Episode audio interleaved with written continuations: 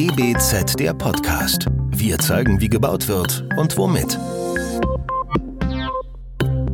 Herzlich willkommen zu unserer neuen Folge DBZ der Podcast.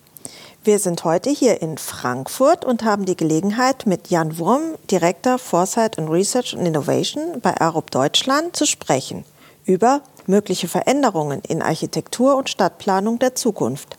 Was wird sich im Bauen in den nächsten Jahren maßgeblich verändern? Und welchen Einfluss hat die Corona-Krise dabei? Wir sind Katja Reich und Sarah Zentgraf. Herzlich willkommen, Herr Wurm. Ja, hallo.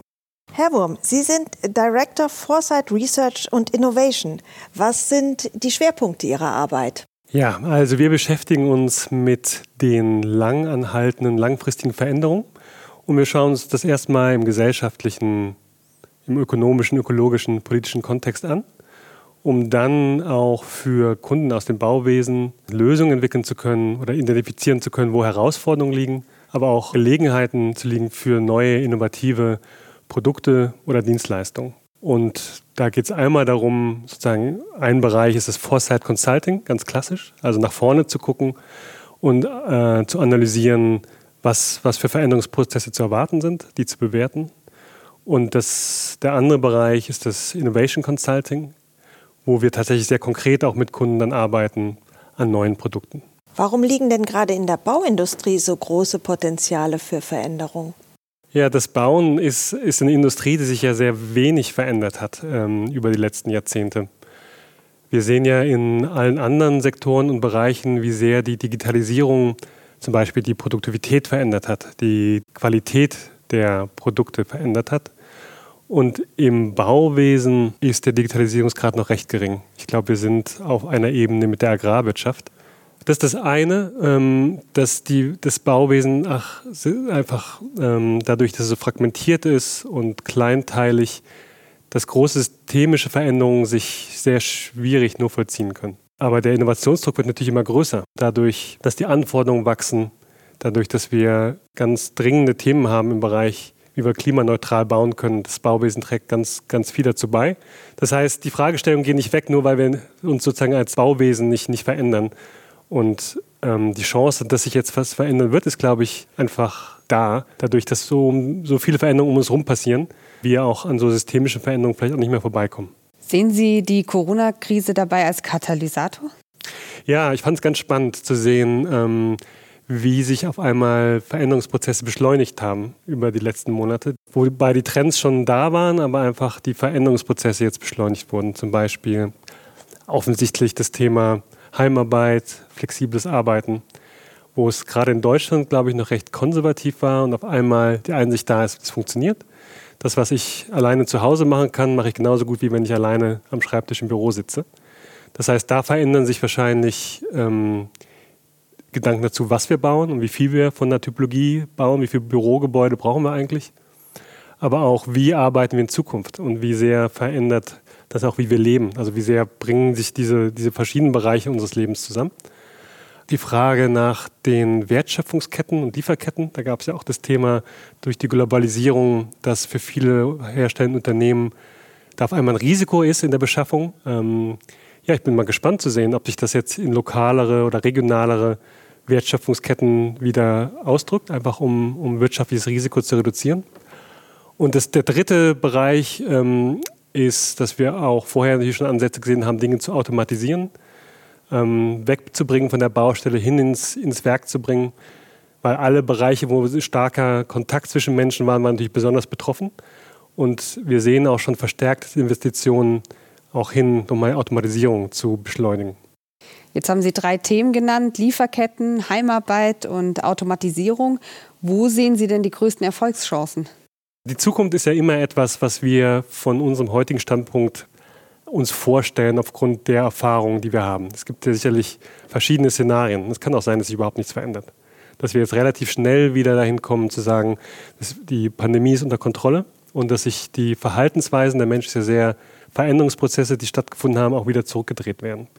Ich glaube persönlich, und das auch aus meinem Umfeld und wie ich Veränderungen jetzt in dem Unternehmen sehe, von, äh, in, das ich, in dem ich arbeite, von ARUP, dass sich sicherlich äh, nachhaltig, langfristig verändern werden, wie wir arbeiten. Also wir werden nicht mehr dahin zurückgehen, dass ähm, ein Großteil der Belegschaft ins Büro kommt. Das, ich glaube, das ist vorbei.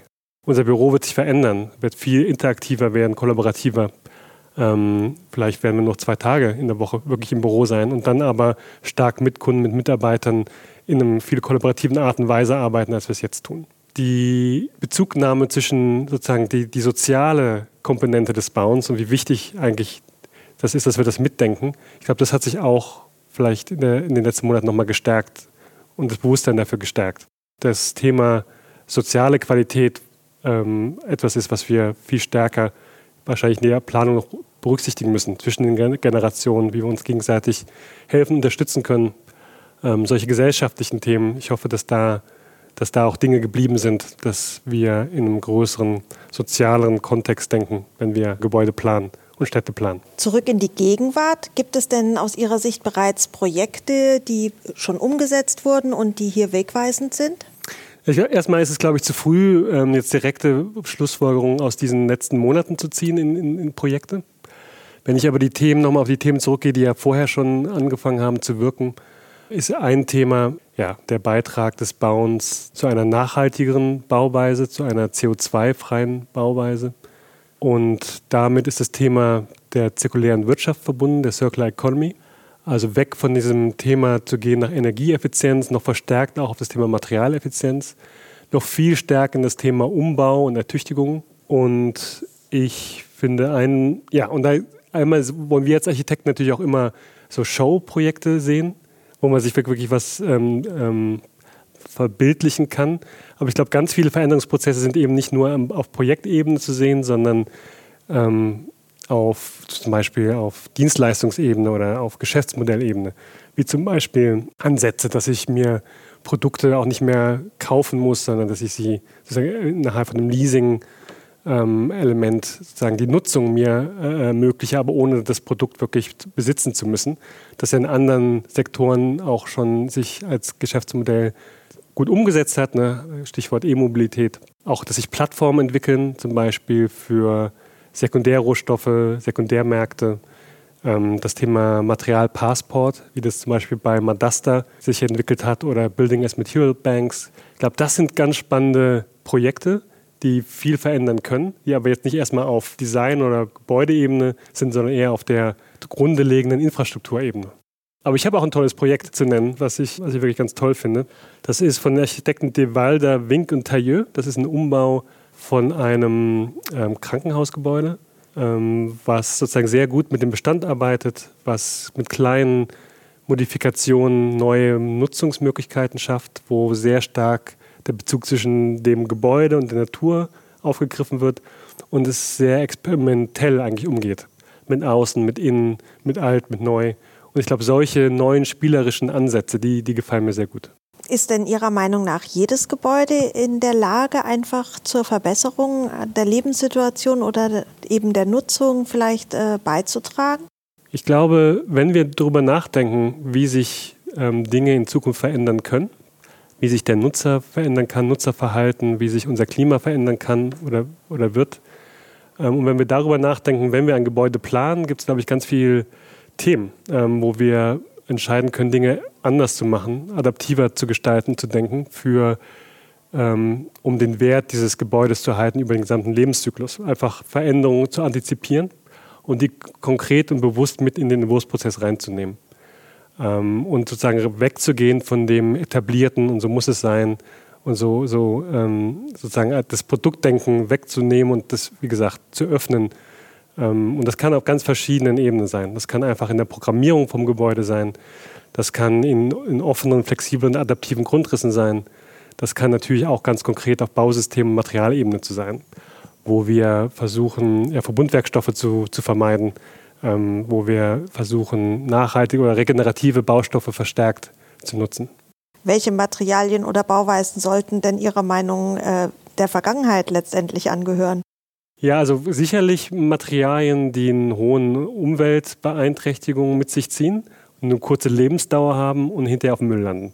Also diese, diese Materialien, die, die brauchen wir nicht mehr. Ähm, jetzt ist es natürlich nicht so schwarz und weiß. Es gibt für besondere Anwendungen natürlich brauchen wir Verbundwerkstoffe einfach aufgrund der Leistungsfähigkeit.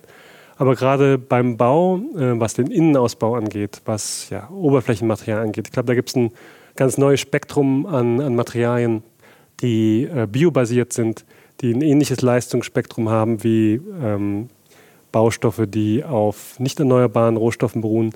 Und ich glaube, da können wir als Gestalter und Architekten, da können wir gut anfangen. Wollen Sie uns mal ein Produkt verraten oder ein Verbundwerkstoff, woran Sie gerade gedacht haben, als Sie das ja, wir ähm, arbeiten gerade mit Partnern, ähm, einem Biotech-Unternehmen daran, äh, Mycelium, das ist ja als, ähm, ich mal, als eher experimenteller Baustoff auch schon länger sozusagen im Bereich der Forschung. Also Mycelium ist im Grunde ein Pilzgeflecht, das auf Substraten kultiviert werden kann, was Reststoffe sind oder Abfallstoffe aus der Landwirtschaft.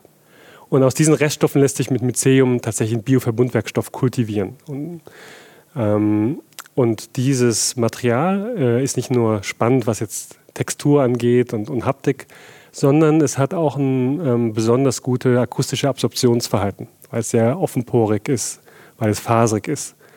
Und wir entwickeln jetzt Bausysteme auf Grundlage dieses Materials. Aber nicht als One-Off-Showcase, sondern wir versuchen wirklich das als System zu denken, das ähm, etablierte Verkleidungsmaterialien auch im, im größeren Maßstab ersetzen kann, um einen richtigen Beitrag leisten zu können.